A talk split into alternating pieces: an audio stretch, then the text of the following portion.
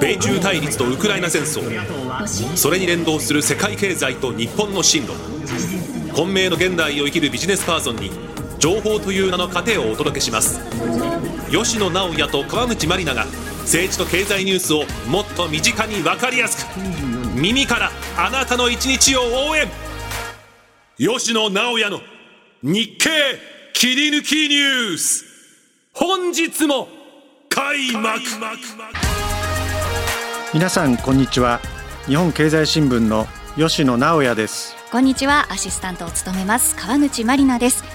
さあこの番組は日本経済新聞の政治部長政治記者として細川森弘総理から岸田文雄総理まで15人の総理を取材。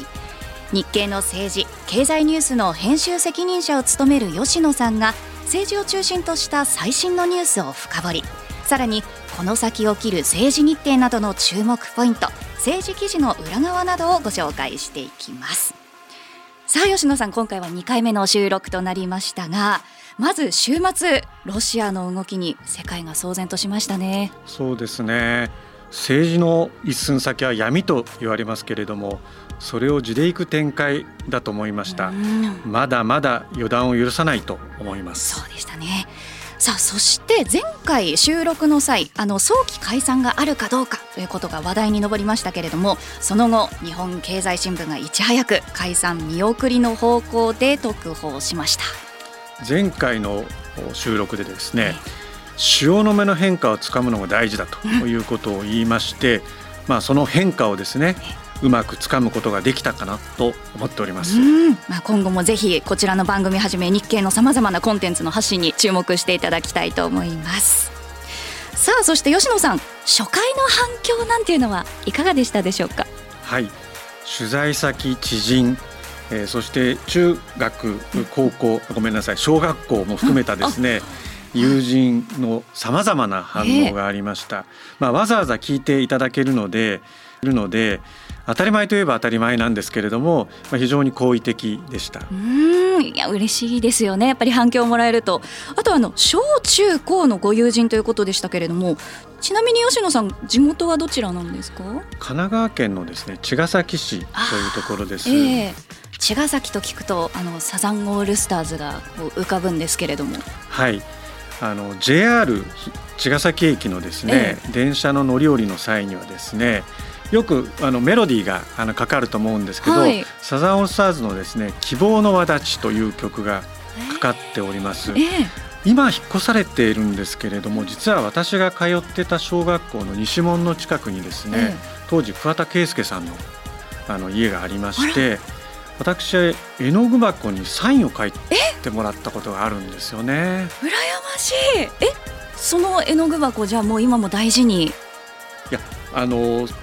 今どこにあるかというのは残念ながらですね探してるんですけれどもあのちょうど学期末にですね、えー、絵の具箱を小学校の時だったんで持ってた時に偶然桑田さんに遭遇しまして、えー、当時、えー、勝手にシンドバッドを出した直後でして、えー、もうとっさに何かにサインをしてもらわなきゃいけないと思って。色紙は当然持ってないんで、えー、絵の具箱を入ったすごいですね。たら、あの全然嫌な顔もせずですねさらさらさらっとサインをしてもらいました。なんかその瞬発力からもう当時から記者魂がこうなんか感じられるようなエピソードでした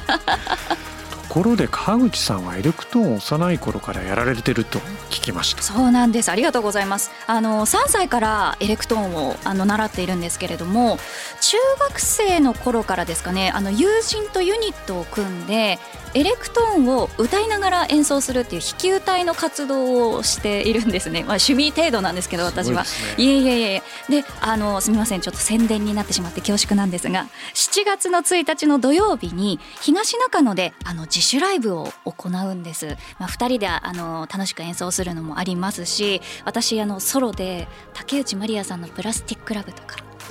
個人的な趣味で 演奏したりもするのであの詳細私のツイッターかインスタグラムなどあの SNS にあのございますのでもしよかったらあの皆さんも聞きに来ていただけたら嬉しいです。よろしくお願いします。よろしくお願いします。私の宣伝で着地してしまって大変恐縮なんですがそれでは第2回の吉野直也の日経切り抜きニュース始めてまいりましょう。この番組は日本経済新聞社の提供でお送りしています。今週の日経ニュース。3カウント。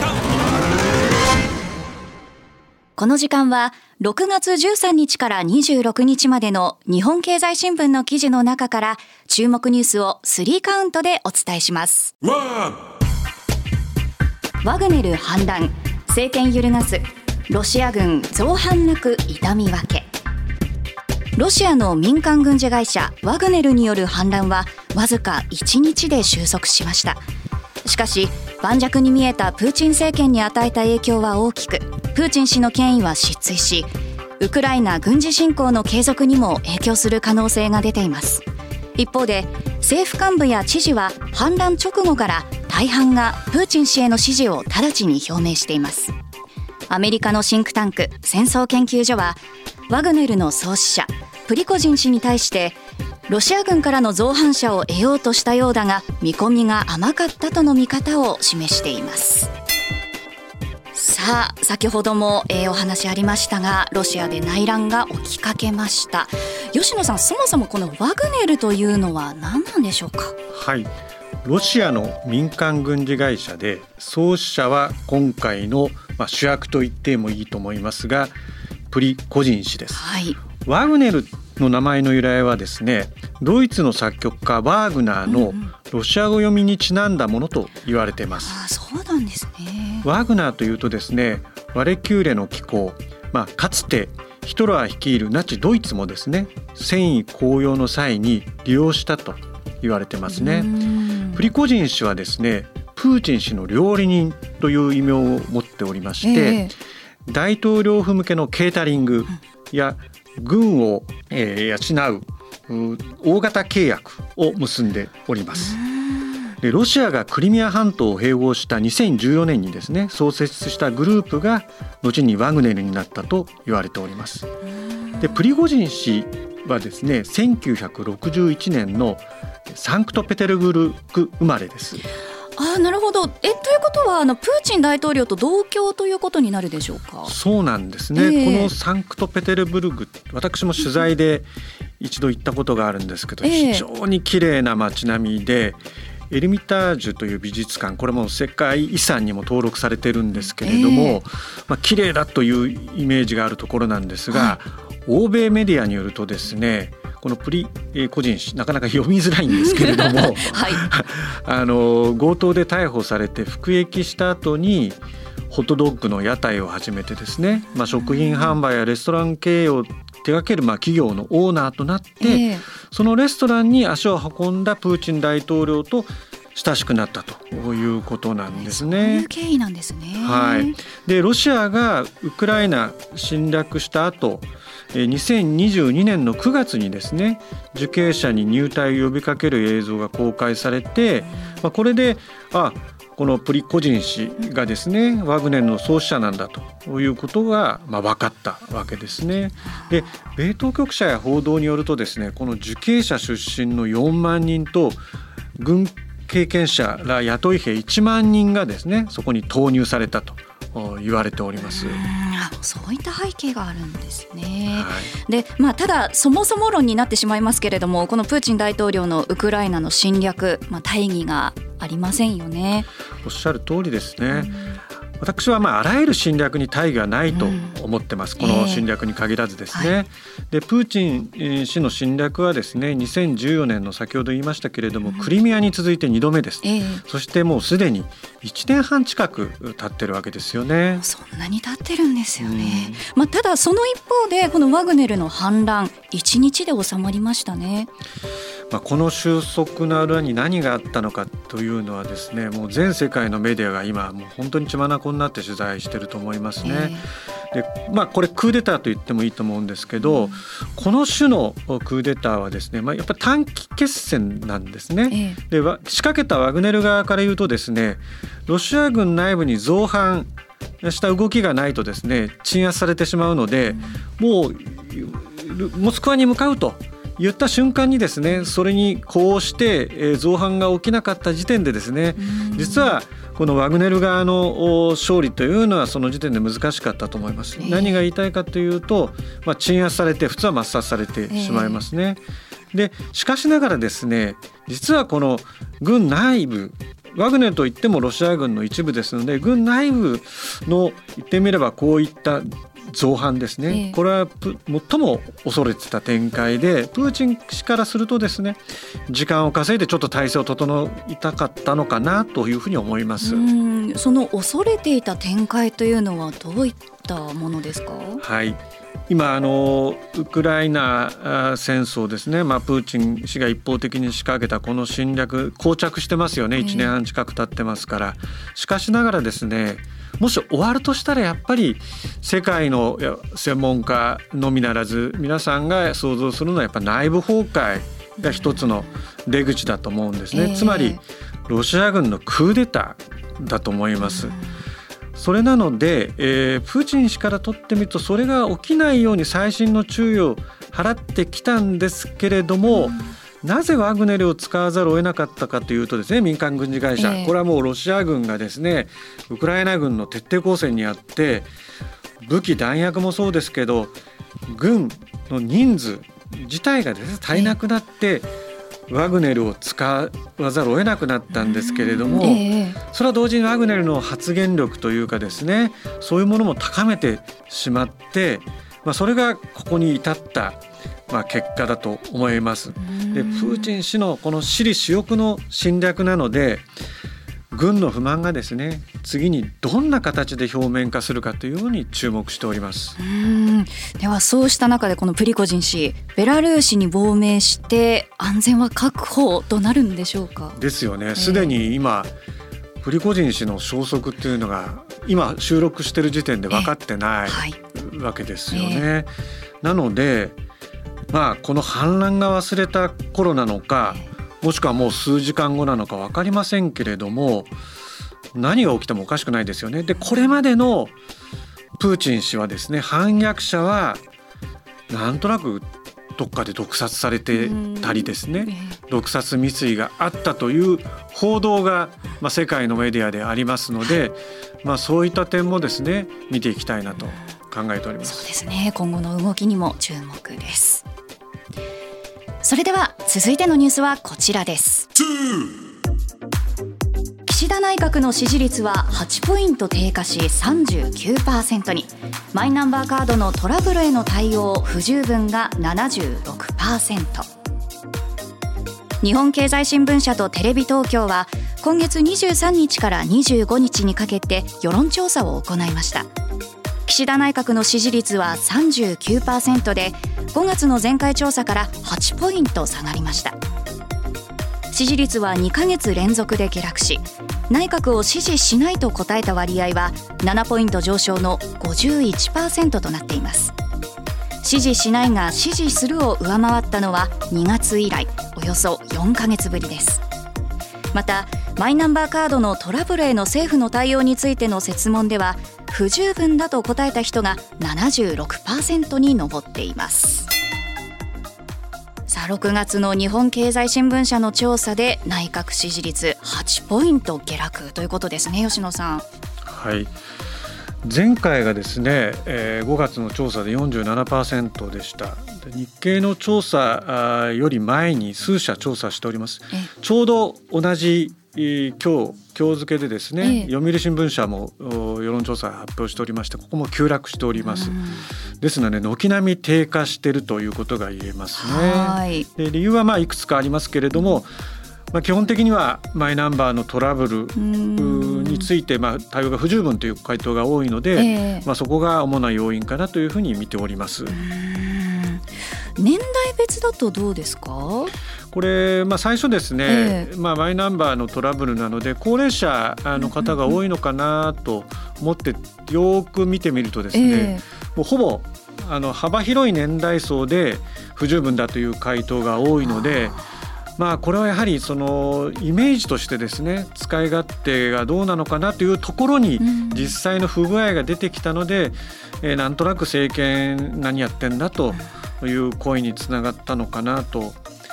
思います。まあ、ただ岸田内閣一旦支持率は上昇してましたよね。そうなんですね。えー特に、まあ、日経新聞の場合ですね G7 直後に支持率下がってしまったんですけどやはり G7 広島サミットに行くまで3月以降のこの岸田外交はですねやはり支持率を押し上げる要因になったと思いますね。はい、で発足直後2021年の10月から2022年の8月までの調査はだいたい60%前後で推移してきました。えー、で異変があったのはえー、2022年9月、まあ、これは統一教会問題などが要因なんですけど、一気に43%まで低下しました。で昨年12月にですね35%まで下がったんですけれども、それを底根にですね4月までは上昇が続いて52%まで回復したんですよね。えー、でこれ自体は非常に珍しい現象で、うん、なかなか戻せないのが通例なんですけど、えー、この56とですねまた下落のトレンドに入ったので、えー、まあ、これからどうなるかということなんですけれども。今年の夏もなんとなく暑いのか寒いのか、まあ、寒いってことはないんでしょうけど、えー、夏ですね、えー、やっぱり皆さんクーラーかけますよね。であのまあ、クーラーをかけてその寒さをあ暑さをしのげればいいんですけれども、えー、まあ、この暑さがですね実は私支持率に影響するんじゃないかというふうに見ております。え夏の暑さが支持率に影響ですか？はい。あのちょっと先ほど触れてしまいましたけど、えー、このエアコンまあクーラーをですね本格的に稼働、えー、まあ、稼働というか運転をさせるんですけれども、えー気象庁が発表したですね7月から9月の3か月予報によるとですね今年の日本の夏はですね気温が上昇するとい。うのがありますね。で6月から東京電力ホールディングスなど大手電力会社は値上げを発表しました、はい、まあ、値上げをしました、えー、各家庭のですね電気代はロシアによるウクライナ侵略以降ですね基本的には高止まりしてるんですね、えー、そこに猛暑が重なるとですね、光熱費はかなりの負担になってくるんじゃないかなということを危惧しております。はい、昔話で北風と太陽、えー、というのがありましたけどどんな人もですね暑さには抗えないんですよね。で政府の物価対策にも限界がありますから、えー、なんとなくちょっと支持率にも影響するのかなというふうな感じでも見ております。なるほど。なんか言い方合ってるかわからないですけど面白いですよね。もう本当にいろんなことが政治に結びついて生活に結びついてるんだなということを実感します、はい、はい、それでは続いてのニュースこちらです。通常国会閉幕。与野党は受益と負担の全体像を示せ国会閉幕を受けて吉野さんが日本経済新聞の一面に論文を掲載されました。一部抜粋してご紹介します。岸田文雄総理が今国会の中核に据えた少子化対策をめぐって与野党とも受益と負担の全体像を示したとは言い難い。対策を列挙しても財源が曖昧であれば実現に不安が残り説得力も乏しい。はい通常国会閉幕を受けて吉野さんが書かれた論文拝読させていただきました。まずはあの少子化対策の財源問題など厳しく指摘されましたね。そうですね。あのやはり政策というのはですねその裏付けの財源までやはりきちんと書き込まないとですね、えー、なんとなく実現に不安が残りますし、えー、まあ、説得力も乏しいのかなと思いますね。はい、で政府はですね昨年の防衛力強化の時もそうなったんですけど、まあ、歳出改革ってのはこれ当たり前なんですね、はい、歳出改革してもらわないと支出は膨らむ一方なんでその、えー、歳出を改革するのは当たり前なんですが、えー、その歳出改革と余剰金だけでこういったですね、えー、少子化対策を賄おうと。うんで社会保険料の引き上げとかですね消費増税といったことも本当は考えてんじゃないのかと、まあ、そういうことを思ったりもするんですがそういう言葉は出ないでですね、じゃ安定財源どうなるんだと景気がいい時はですね税収が上振れしたり税収が多くてそれを回せばいいってことかもしれませんけど、はい、やっぱり経済生き物ですから常に変動する中で安定財源というのはですねこういった少子化、えー、年金を含めたですね社会保障の議論からはですね、はい、えー、切り離せないというかですね不可欠だと私は思っております。あの先ほどもあの少し触れられてましたけれどもその昨年末に決めた防衛力の強化これについても財源が曖昧というふうにおっしゃってましたよね。はい、安全保障というのはですね国民の生命と財産を守る、まあ、話でやっぱり国民一人一人がですね幅広く負担をしてそこで国家のですね、えー、まあ主権、えー、領土を守るという気持ちが必要かなと思っております。つまり、安全保障についても社会保障についてもですね国家の根幹に関わる話であってですねそこに財源が伴わないとやっぱり立ち行かなくなるんじゃないかなと思いますね。でこれについてはですね与党もそうなんですけど野党もですねあまりあの明確な財源については私は言ってるという印象がありません。これはもう選挙に不利だからっていうことになっちゃいますかね。残念ながら私はそう思いますね。あの常々日本経済新聞の紙面です電子版ですとか、はい、そういうところで、まあ、政治は国民が映す鏡と書いてきております。サービスを受けたいならですねお金を支払うというのは受益と負担の原則から言うと当たり前のことなんですが、はい。なぜかこの当たり前のことを言うと選挙に不利になると政治家は思っているんですね。それは与党の政治家も野党の政治家も私はま取材しててそう感じております。これはまあつまるところですね。日本の国民性の問題もあるのかなということも若干私は考えております。国民性ですか？はい、うん、あの例えばサービス受けたいけどお金は払いたくないと。例えばご家庭でとか学校でですではですね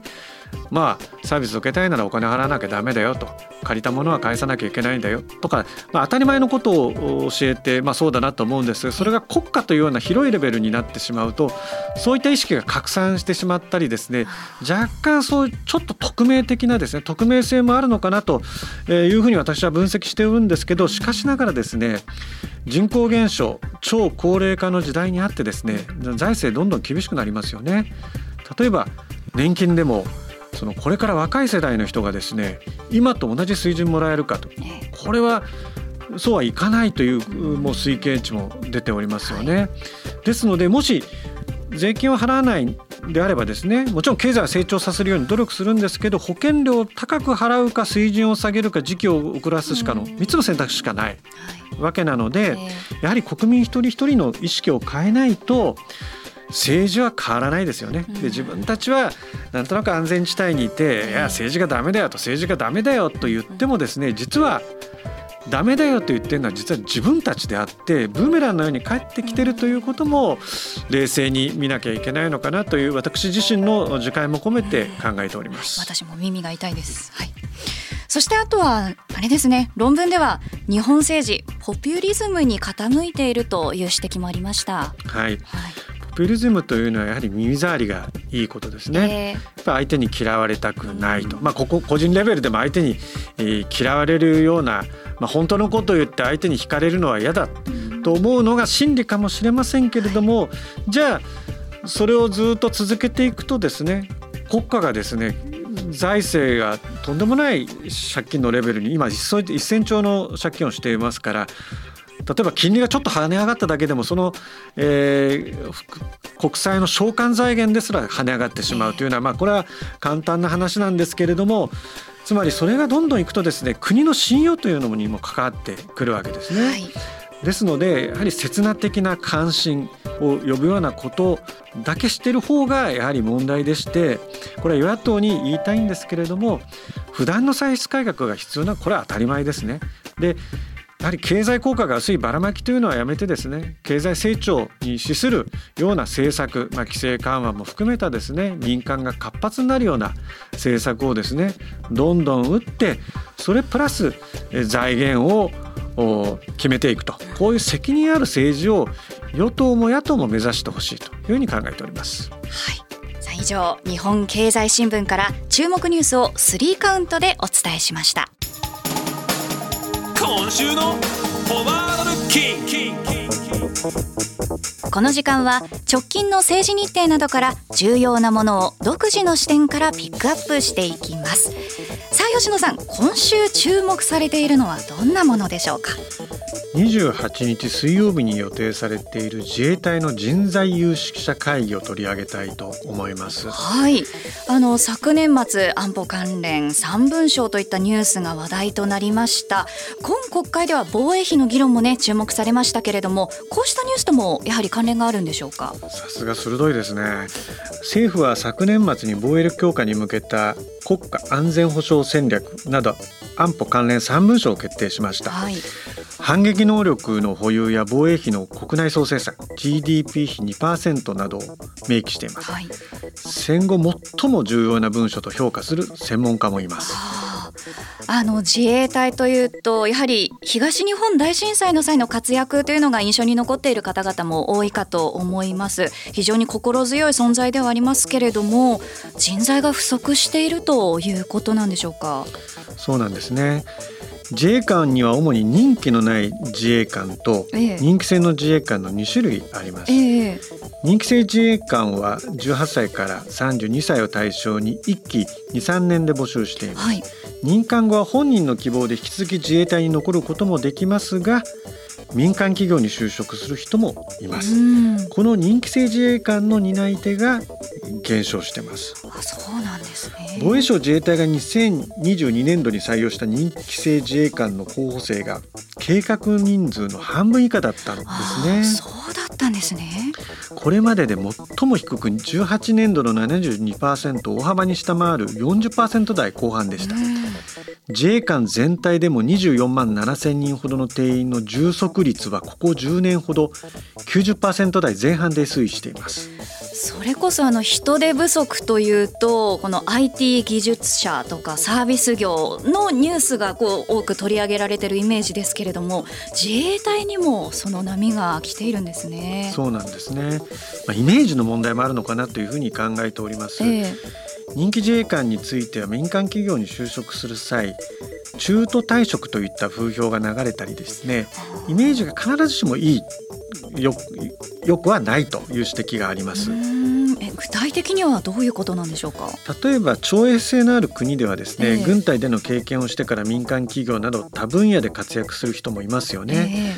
えー、えー、一躍有名になった韓国のアイドルグループでも兵役の義務が話題になりました、えー、日本の場合民間制自衛官の後に民間企業に収束するとなぜ辞めちゃったの？といったイメージがつきまとってですね必ずしも良いイメージがないというんですよね。で防衛省では自衛隊を中途退職したと誤解されないように自衛隊新卒と呼ぶことにしてマイナスのイメージを払拭しようとはしています。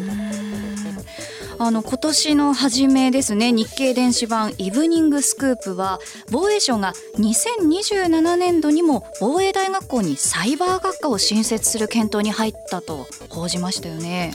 そうなんですねこれはマルウェア悪意のあるプログラムの検出方法など実践的な技術を学ぶ場とする、まあ、計画なんですね、えー、自衛隊サイバー防衛隊などの専門部隊の人員を20 2027年度までにですね現在の4倍以上の4000人程度、サイバーの基礎知識を持つ自衛官をおよそ2万人にする考えなんですよね。はいで自衛隊はですねそもそも2022年3月にサイバー防衛隊を編成しました、えー、現時点で540人の体制、えー、なんですけれども、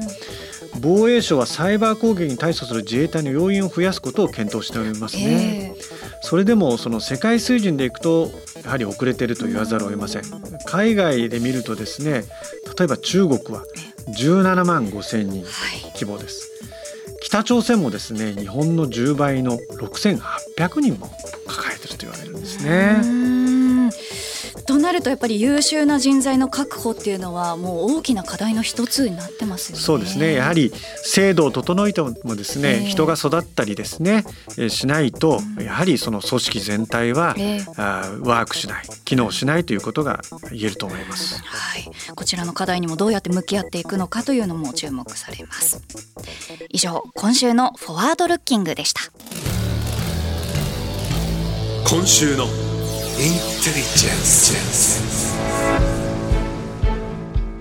このコーナーは政治記者として長年政治の表舞台から舞台裏までくまなく取材を続けてきた吉野さんがその経験をもとにより深く政治ニュースを知るための情報を皆さんにお伝えしていきます。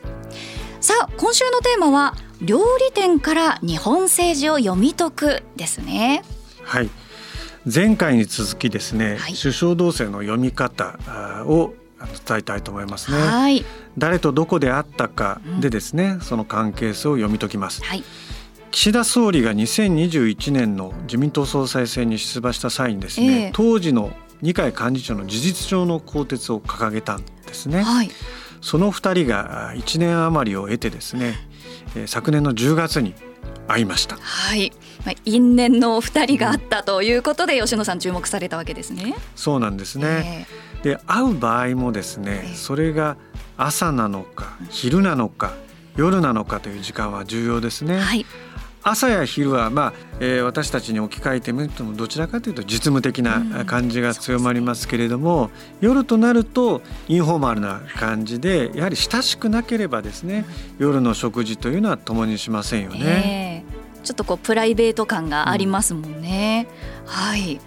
で、えー、っとこのお二人が夜の会食を共にしたということで仲介者の方なんかもいらっしゃったんでしょうか？そうですね。やはり、親しくないはずの2人が、まあ、会食を共にしたということであるので、やはり仲介者の存在があるべきだろうと思ってますね。えー、で実際首相同棲にも仲介者の名前仲介者っていうふうに名は振ってないですけれども、えーえー、二階さんと岸田総理以外の名前が書かれてましてそれはその宏池会の事務総長の根本匠さんと、えー、二階氏の側近の林元さんだったんですね。え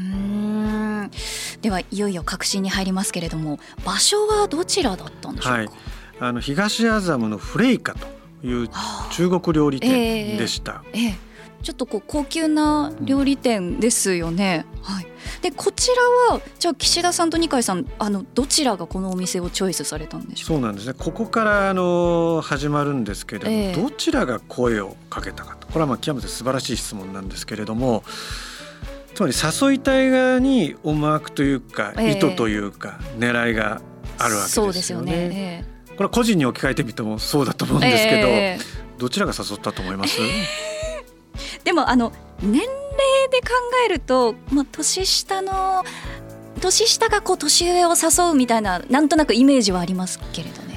さすがですね。徴用の女という考え方はですね やっぱり日本、えー、古来の伝統を踏まえてまあそこはあの一つ抑えなきゃいけないのと、えー、まあもう一つポストこの両面からあの、えー、我々は考えていくんですけど、えー、メディアはですね、えー、どちらが誘ったかっていう報道分かれたんですよね、岸田さんサイドだっていうところと、えー、二階さんサイドだと、えー、2つに分かれたんですけど私は今川口さんがあの言われたように岸田さんサイドが誘ったと思いますね。で根拠はですね、えこのお店のまあ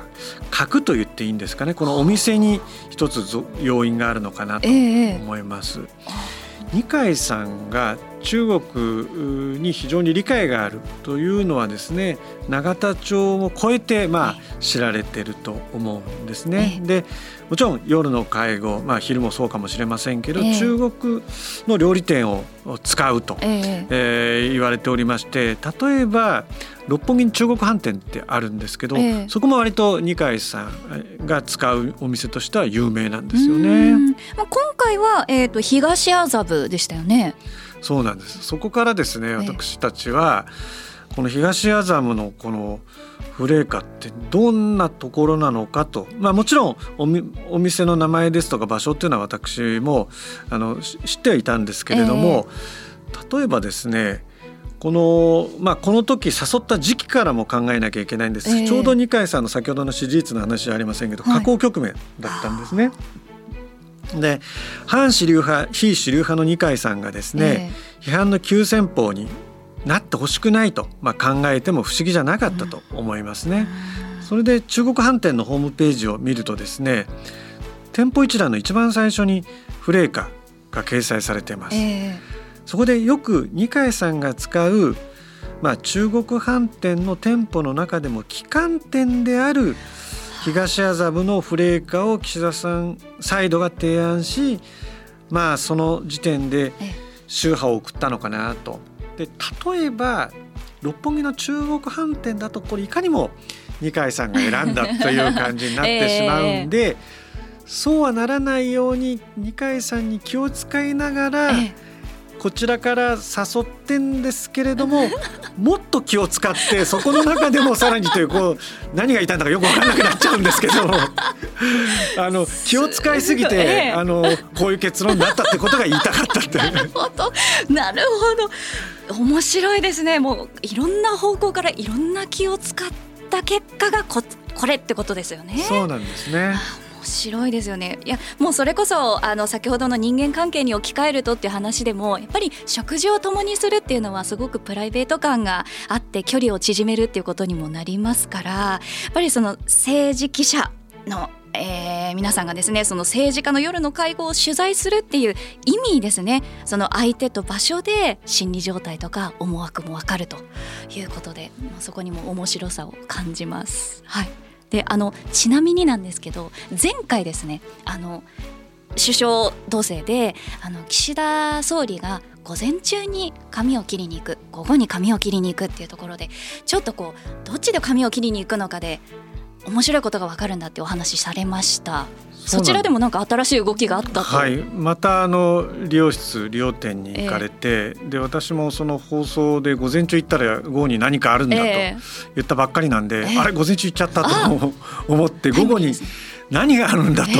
身構えておりましたら、えーあのワクチン接種でしたね。午後に。これもやっぱり非常に、ね、あの重要なことなんで、うん。ええ、やはり午前中に行った理由があったということですね。何か午後に何かがあった。そういうことですよね。そういうことです。本当に首相同棲私一気にファンになりました。あのコーナー。はい今回も大変勉強になりました。今週のインテリジェンスのコーナーでしたさてエンディングです。今回の話で何が印象に残りましたか、うん、あの私のお気に入りのコーナーインテリジェンスももちろんなんですけどやっぱりまあロシアのニュースですよね。やっぱりあの一報が入ってきた時のあのピリッと感というかはい。まあ、ちょっと鳥肌が立つ感じというのはやっぱりちょっとここ最近でも印象に残りましたね。そうですね、はい、まだまだ分からないことだらけで、ロシアの問題このウクライナ侵略がもし例えば停戦に向かう、えー、もっと激しくなる。いずれにしても世界が巻き込まれる話なんでこれからまああの刻一刻とですね状況変わるんで注目しなきゃいけないんですけど、私がまああえて、えー、注目したいなと思うのはですねこのワグネルの創始者がその国防大臣の更迭ということを言ってこのモスクワ進撃を掲げたんでその更迭を要求されたまあ、ショイグ国防大臣という方なんです、えー、この方の肉声だとか映像っていうのも少なくともこの収録している時点でよくわからないので、えー、この方もですねちょっと注意して見ていきたいなというふうに思っております。はい今後の動きにね注目です。さあ吉野直也の日経切り抜きニュース。この番組はアップルポッドキャストや Spotify をはじめ各種ポッドキャストサービスで配信しております最新の配信を聞き逃さないためにも番組のフォローをお願いします。そして来週からは毎週配信となりますのでぜひチェックをお願いいたします。また番組を聞いて元気になったためになったという方は番組の評価とフォローもお願いします。